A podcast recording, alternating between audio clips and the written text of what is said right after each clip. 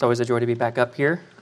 And uh, I have a week left in the semester, so I'm in the thick of finals. So this is a little reprieve for me as well. So selfishly ask that you pray that I get through this week and my family as well. Uh, Emily's at home with the kids right now. They're all uh, sniffly. She texted me between services saying that Violet's nose is like a waterfall. So pray, pray for the kids as well. Um, if you guys would turn uh, with me, uh, our sermon text this morning is uh, Psalm 32. We'll be reading the whole psalm. Psalm 32. Starting in uh, verse 1. Hear now God's word. Blessed is the one, or pardon me, let me start back.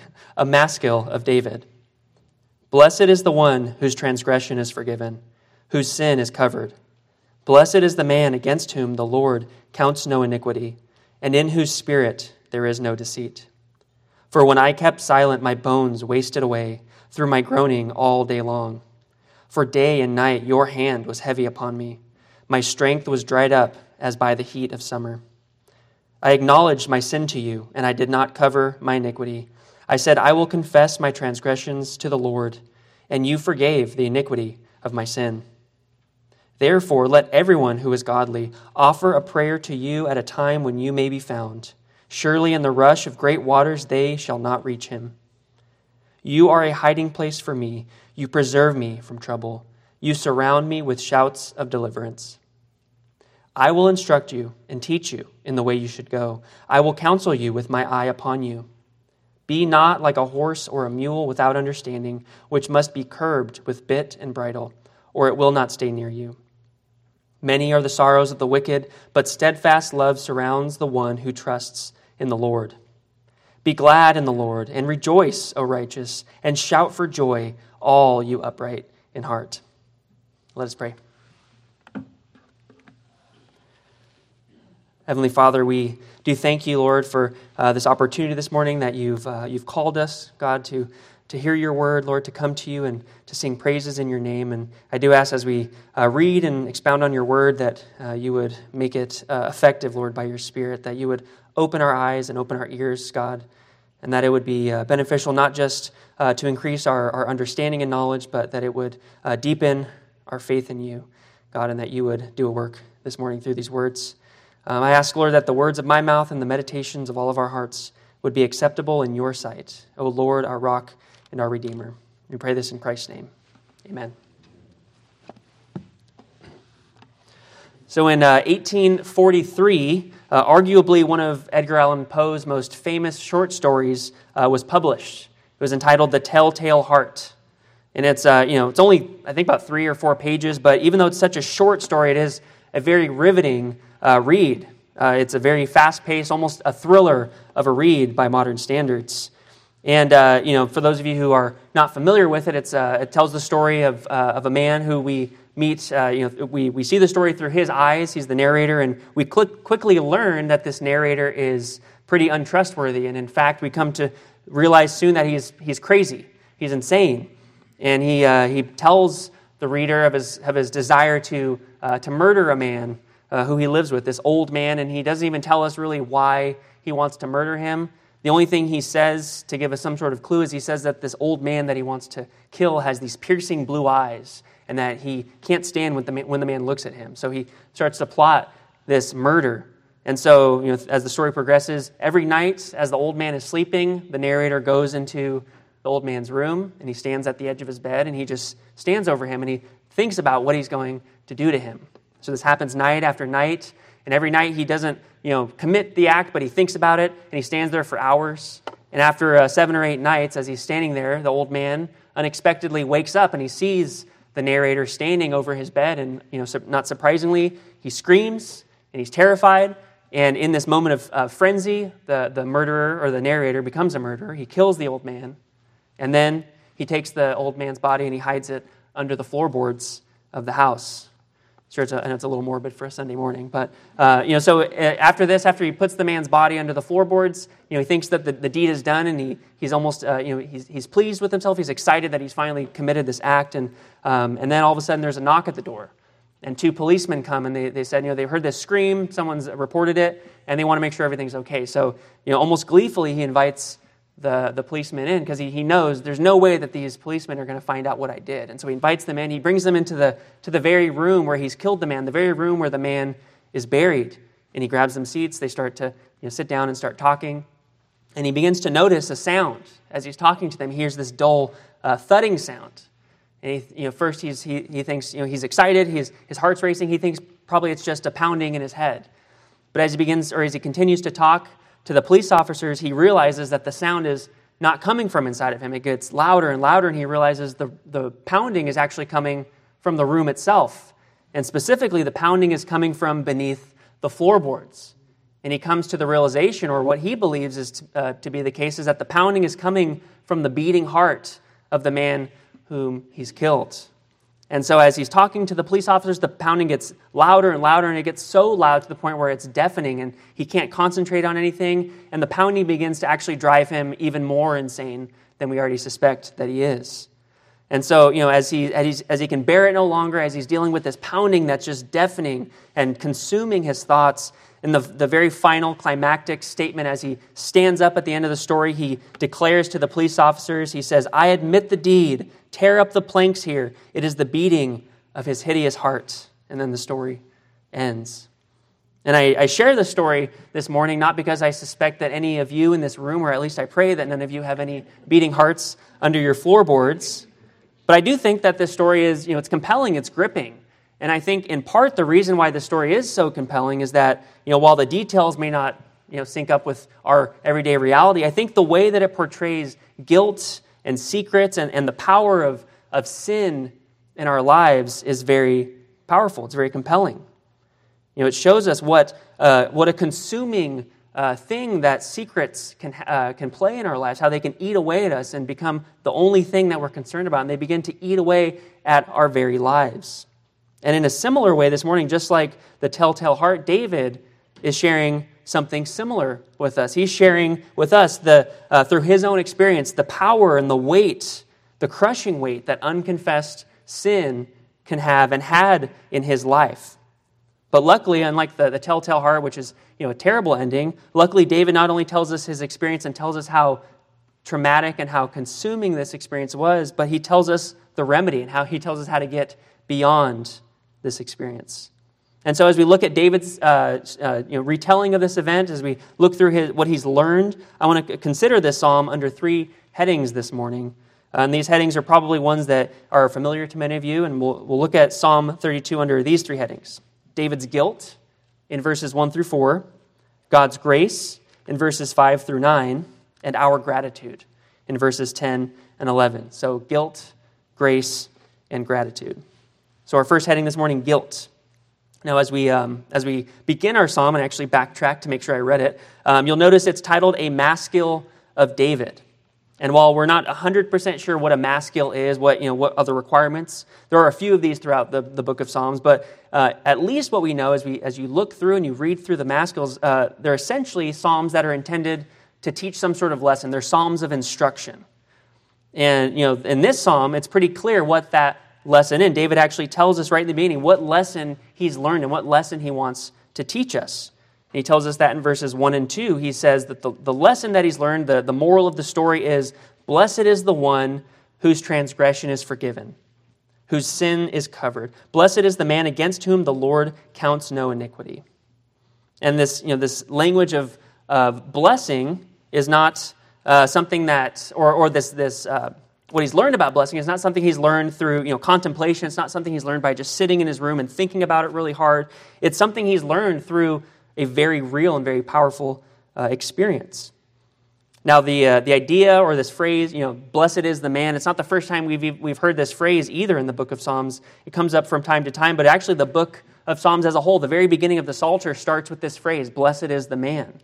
We see in Psalm 1, it says, Blessed is the man who walks not in the counsel of the wicked, nor stands in the way of sinners, nor sits in the seat of scoffers. And so in Psalm 1, what we see is as the psalm starts, it's almost this, uh, this if then statement, this conditional statement. You know, if I don't walk in the way of sinners, if I don't sit in the seat of scoffers, then I will be blessed. And then the psalm goes on to say what that blessed life looks like, right? That will be a, like a tree planted by streams of water. In our psalm, however, even though that's, that's definitely true, and there, you know, there is a blessing to be had by not walking in the counsel of the wicked and by seeking the Lord. Uh, the psalm here, David kind of t- turns that paradigm on his head because it's not an if then statement. It's not if I do something, then I will become blessed. Rather, in this psalm, in Psalm 32, David is saying that something has been done to him. And by that thing being done, he has attained a state of blessedness. By his sins being forgiven, by his transgressions being removed, he's become blessed. And so that kind of you know, begs the question, and it's the question that David's going to unpack here in the psalm. What do I have to, or what does a person need to have done to them to attain blessedness? How does a person, in other words, how, how does a person get their sins and their transgressions removed? And that question, how does someone get their sins and transgressions removed, is not you know, particular to this psalm. It's really the question of the Old Testament ever since the fall, right? How can a, a, holy God or an unholy people stand before a holy God? How can we attain fellowship and relationship with God even despite our sin and our failures? And I think one more thing to note is that David presupposes something in this opening statement that, you know, I think in our age is uh, either taken for granted or it's, it's dismissed out of hand. And it's this idea that we as human beings actually have sins and guilt and transgressions that need to be taken care of, that need to be dealt with. And so after David states what he's learned, he states this lesson, this lesson of blessedness. David then begins to unpack what he's done to try and attain this state, or what he's done to try and reach the state of blessedness. And the first thing he does, we see in verses 3 and 4, is that he kept silent. He says, For one, when I kept silent. And essentially, what this means when he kept silent is he was trying to hide and cover his own sins. And we're not exactly told why. You know, we're not told the, the scenario um, that prompted this psalm. You know, many people think uh, or connect this psalm to Psalm 51 and the story of David and Bathsheba, right? That you know, Psalm 51 is the after, and this is the before. As David, he's, he's taken Uriah, or sorry, he's taken Bathsheba, he's killed uh, Uriah, and this is right before Nathan comes to him and, and presents his sin before him and says, You are the man. You are the man who sinned. And so this is him dealing with that, hit, that weight of hidden sin. And you know, while that might be helpful to connect it to a historical event and to attach it there, we don't, I don't think we necessarily need to do that. And I think the reason for that is pretty simple. It's that we are very good at trying to hide our own sins. We're very much like David in this psalm. And there's a few reasons, I think, why we try uh, to hide our own sins in our life. You know, I think at a, at a very basic level, uh, we often try to hide our sins just as a, a means of self preservation, just as a, as a way to get through the day. You know, for example, if, you know, if, if I really told my boss, you know, what I thought of him, or if I really told my boss what I did with the hours that he gave me to do, you know, a project, maybe my job would be on the line, or maybe my promotion would be on the line. Or, you know, a little closer to home, if I really told my close friends or I really told my spouse, you know, those, those deep, dark secrets that I'm hiding or those sins that I just keep struggling with, if I, if I really told them, perhaps at that point they would put me at arm's length and not see me in the same way. Perhaps they would, you know, not see me in a good light and it would destroy the relationship. I think uh, on a deeper level, too, there's a sense that, you know, we, we don't, uh, or we hide our sin because we just don't grasp the depth of our own sin. You know, for, for those of us who have been Christians for any length of time know the more that we're exposed to our sin, the more we're exposed to our own depravity, the more we come to terms with the fact that we never will grasp the depths of our own depravity. And that just comes to light little by little, but there's a, an area where we don't even know how sinful we truly are. And while those two are definitely true, I think uh, at its core, the, the most fundamental reason and the reason that um, Scripture most often talks about for why we try and hide our sin is that we often try to hide our sin and to, to you know, find ways to cover it as an attempt to, uh, to attain or to maintain some semblance of self righteousness. You know, you think back all the way to the garden, to Adam and Eve, right? They, they sinned, they realized they were naked, and what's the first thing that they did? They hid themselves and they put coverings of fig leaves on them and they hid from the Lord. They knew that there was something wrong with them and they covered up, or they tried to cover up at least, their sin. They were trying to find some way to cover up that sense of sin in their lives and to put on an outward show that everything was okay. And David is doing the same thing. He's trying to put on a show. He's trying to uh, make it seem that even though on the inside everything is dark and corrupted and ugly, on the outside everything's totally fine. Now, unfortunately, and you know, just like the, uh, the narrator in the Telltale Heart, the more that David tries to hide his sin, the more that David tries to pretend that his sin is not there, the more and more it begins to eat away and to consume his life and to destroy it. You know, the language here in 3 and 4 my bones wasted away through my groaning uh, all day and all night. My strength was dried up as by the heat of summer. This is language for someone who's just literally dying on the inside, whose body is decaying. And even more than this, you know, this language is pretty intense, but even more than this, um, you know, David even says that God's hand was heavy. He says, Your hand day and night was heavy upon me. And I think we can relate to that feeling that when we are you know, struggling and, and trying to hide our sin and trying to make ourselves look a certain way, we can often feel and, you know, or, or question God's attitude toward us. We can ask, Does God really love me in spite of my sin? You know, is God really on my side, or is He just uh, uh, you know, some judge waiting to accuse me? And even Calvin, as he's commenting on this verse in his commentary, he says, Nothing can feel more terrible than to have God for our enemy. And that's exactly what David is feeling. Is God on my side, or is God my enemy? You know, in, in, in you know, simple terms, David was living a lie. And as one author very helpfully puts, when you live a lie, you live in death, and death takes its toll on you. So then, moving on, you know, what is, what is the remedy? Obviously, it's not working for David. Obviously, his own endeavors aren't doing anything, it's actually making the problem worse. So, uh, what is the solution? What does David finally do to get rid of his sin? And that's uh, the answer to that question is our second point this morning, and that's God's grace. So in verse 5, David actually tells us, he says, what he finally did to deal with his sin. He says, I acknowledged my sin to you, and I did not cover my iniquity. I said, I will confess my transgressions to the Lord, and you forgave the iniquity of my sin. So David's solution was confession. He confessed his sin to God. And he says, God forgave my iniquity. And it happens you know, so fast that we might miss it or we might just skip right by it. But it is, in a sense, it's so simple what happens. David He's been struggling with this, it's been eating away at him, and then he just goes to God, he confesses it, and it's gone. God forgives him. And this, you know, this realization that's so amazing that it, it, it uh, leads David to exhort us, to the, you know, exhort the reader to do the same thing. He says in verse 6 Therefore, let everyone who is godly offer prayer to you at a time when you may, be found. So he's encouraging us seek God. You know, I went to God, I, I confessed my sin, and God forgave me. So do the same thing. And that phrase, you know, uh, seek God at a time when he may be found, uh, we might say in our Reformed uh, vernacular, we might say something like, uh, seek God by attending to the means of grace. You know, seek those things and those uh, times where God has promised to meet us and where he has promised to hear us. You know, for example, in the, in the psalm, you know, David tells us to pray. He says, pray to God, call out to God and confess your sins, and God will, will hear you.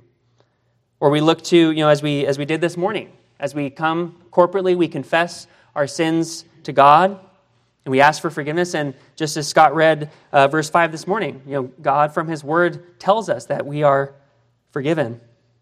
And then, you know, even in, this, in the sacraments, we look to our baptism, where God has promised and he's sealed the forgiveness, forgiveness of our sins. He's washed away our sins. Just as water cleanses the body, so has God removed our sins from us and cleansed our consciences and in the supper, where as we partake and as Christ feeds us on his body and his blood, Christ says as he, as he instituted the supper that these things are broken and are poured out for the forgiveness of sins.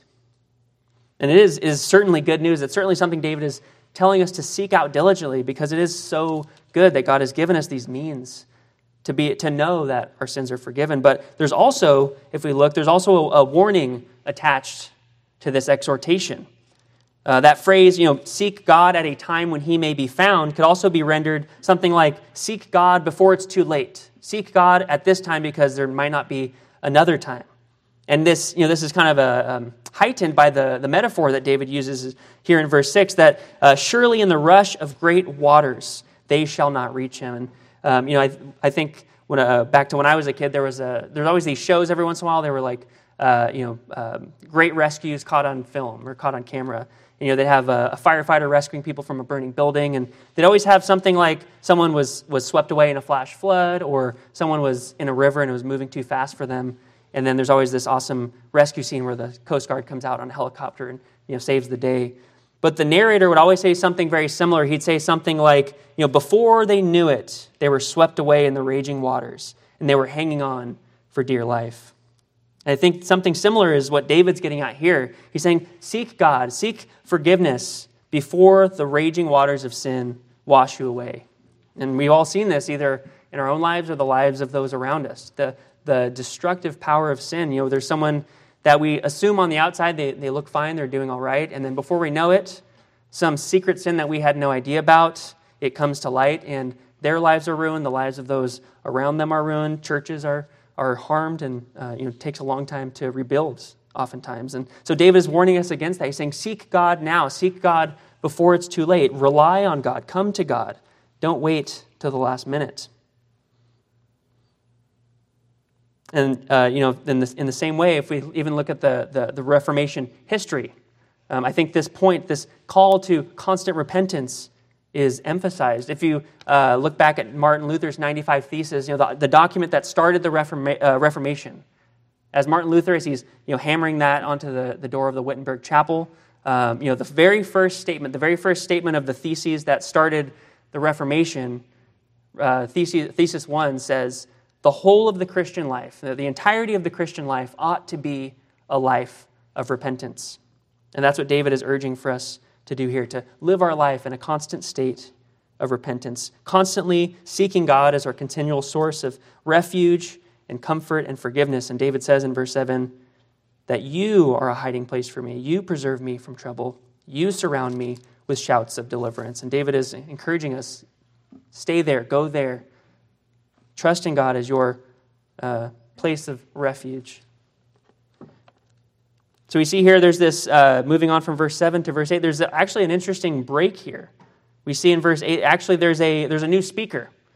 Right? So uh, in verse 8, it starts, I will instruct, instruct you, I will teach you in the way you should go, I will counsel you with my eye upon you.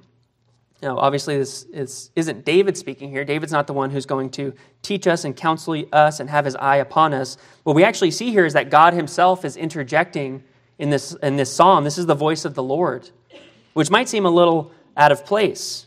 You know, as I've mentioned earlier, you know, this is a maskil, this is a teaching psalm. So we, uh, we should be able to follow the logic and, and move through and see David's argument. And all of a sudden, God just breaks into the psalm and speaks to us directly. And while it does maybe seem out of place or a little jarring, I think in part this interjection is one of the applications of the psalm. And what I mean by that is, you know, let's, let's say David had his sins forgiven. Let's say he went to God, God forgave him his sin, and then David just went on about his way. I don't think that that would solve David's problem. I don't think that that would lead to what we would consider a blessed life the purpose, you know, of forgiveness, I should say, is not an end in and of itself. The purpose of forgiveness, and, and what we see with, with David here, is that when he was forgiven, what it did was it restored his relationship and his fellowship with God. That when uh, David's sin was covered, when he came to the Lord, God then spoke to him. God instructed him. God called to him. And God tells him that I will instruct you, I will teach you. I will counsel you, and I, my eye will be upon you. And in these words, we might even hear an echo of Christ's own words in, uh, in the Gospels. In Matthew 11, as Jesus is calling to the crowds to repent, he's inviting them to follow him. And then at the end of this sermon, if you will, he looks to the crowd and he says, Come to me, all who labor and are heavy laden, and I will give you rest.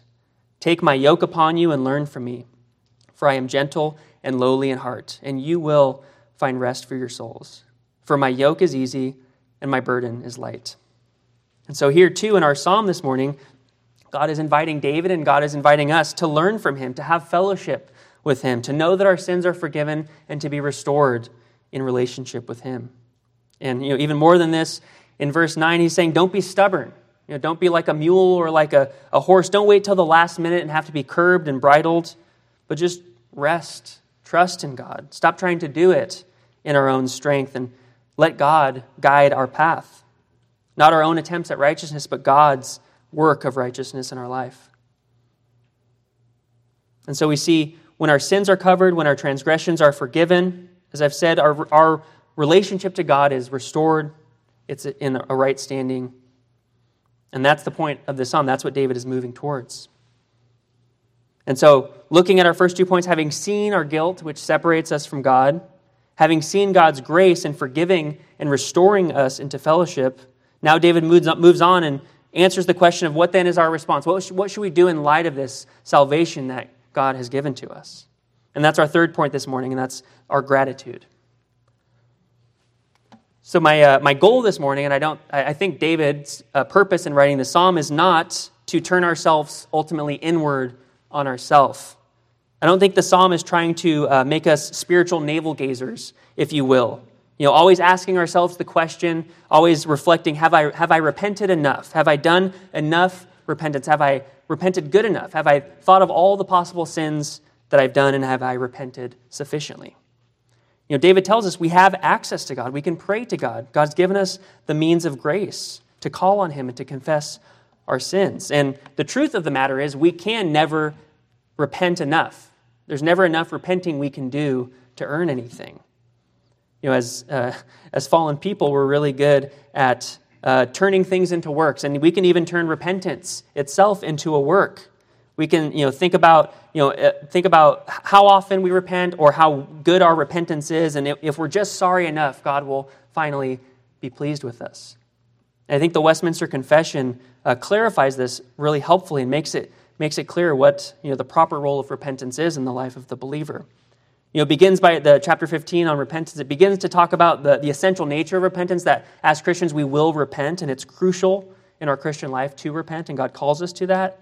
But it makes this very helpful distinction. It says, repentance may not be rested in as any satisfaction for sin or any cause of the pardon thereof, which is the act of God's free grace in Christ. Repentance, then, uh, is not the root of God's favor or God's grace in our lives, but it is the fruit of God's grace in our life. Or to say it another way, we don't repent as a way to earn God's good standing, but because of God's grace and because of our standing before God, we are enabled to repent. Now, I mentioned uh, earlier, you know, that there was, it was so simple in some regard, that it was so simple that David could just go to God, confess his sin, and God forgave him. And, uh, and I, that is true. I, I you know, want to emphasize how, how easy it is that we go to God and God promises to forgive us. But I think you know, one lingering question that we might have in our minds, either now or, or from time to time, is you know, while while we can follow the logic, while we can say, yes, I agree, there's a, you know, there's a state of blessedness that we ought to, you know, that we uh, attain in some way, that we attain this through our sins being forgiven, that makes sense to me. And we can even agree that, yes, you know, hiding my own sin is awful, and we ought to confess our sins to God. I think the question sometimes we can have is, how do I know that this is true of me? You know, in other words, how do I know that, that you know, while it makes sense, the flow of the argument, how do I know that I'm one of the blessed ones that David is talking about here? And I think the way that that's answered is, while I said it's, it's simple in one regards, the, the truth of what David's saying, I think by looking at the costliness of what this uh, forgiveness cost and what it uh, meant for God to earn our forgiveness, I think that really shows us that this forgiveness is for us, that it belongs to us. When we look at what Christ had to do to secure our forgiveness, we can know that we are the blessed ones that David is talking about. For example, in verse 1, as David says, Blessed is the one whose transgression is forgiven, we can know that we are blessed, that we are the blessed ones, because Christ became a curse for us. That our sins are not merely hidden, they're not merely covered or put aside, but they were actually placed on the righteous Son of God.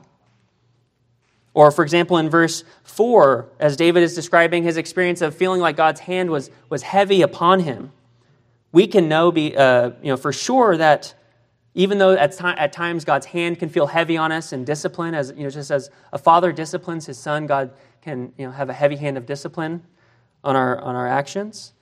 We can know that God's hand of wrath and his hand of judgment will never be placed upon us because it was placed on his own son, that his hand was heavy on Christ, that Christ's strength was dried up unto death.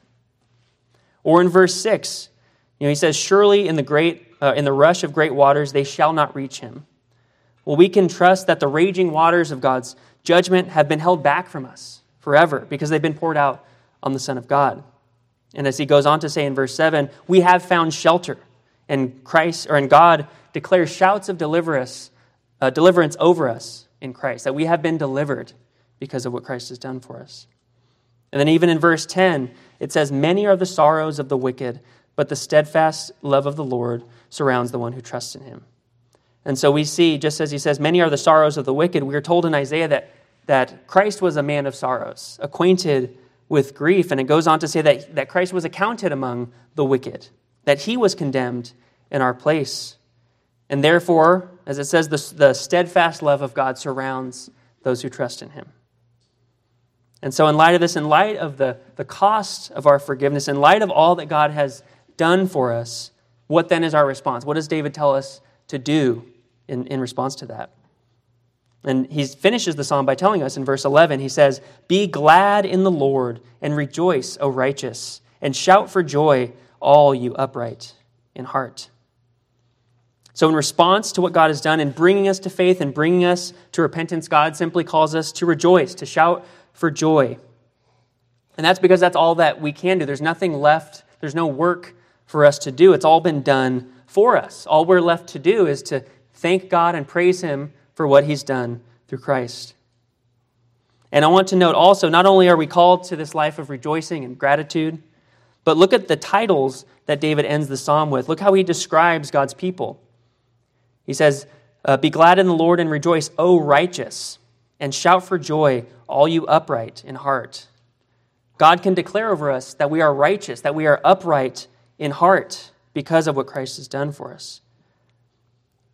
He takes our dead, sinful hearts and he gives us hearts of flesh, as the scripture says hearts that love God, that love the ways of God, that can walk in renewed obedience. And he gives us a new standing, a standing of righteousness before God that re- restores our fellowship, that we can actually stand before a holy God. And not only can we stand before him, but we can enjoy fellowship. We can delight in him. We can praise him and give thanks to him.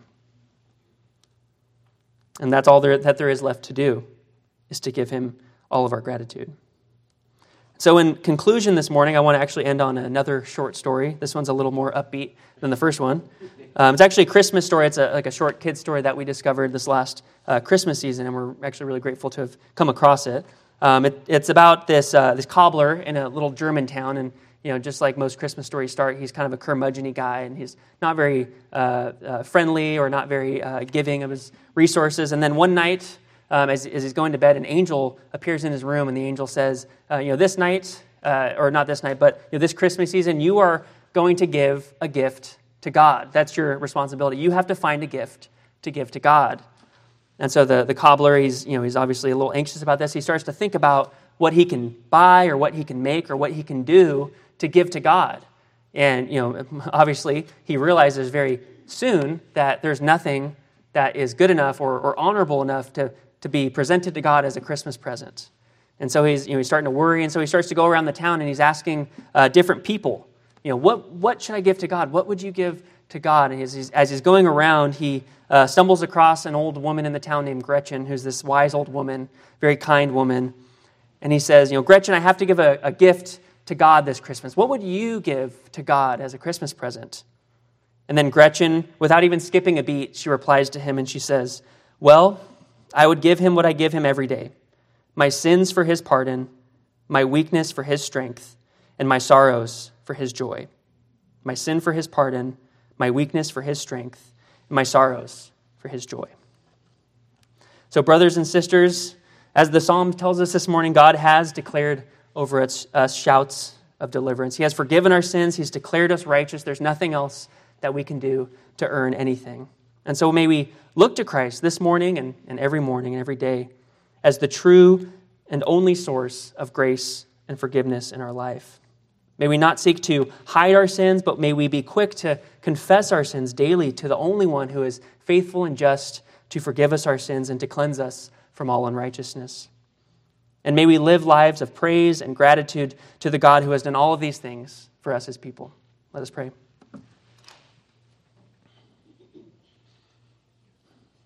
Heavenly Father, we, we do give you thanks, Lord, for uh, your word. And Lord, what you've told us this morning that you have forgiven our sins. We thank you, Lord, that you promise to be a refuge for us. Lord, and we do give you thanks and praise for all that you have done on our behalf. Strengthen our faith, God. We pray that uh, you would make us quick to come to you with our sins and our burdens. And Lord, I pray that we would continue to put, that you would continue to put to death in us the old man and make alive the new. We pray all these things in the name of your Son, our Savior, Jesus Christ. Amen.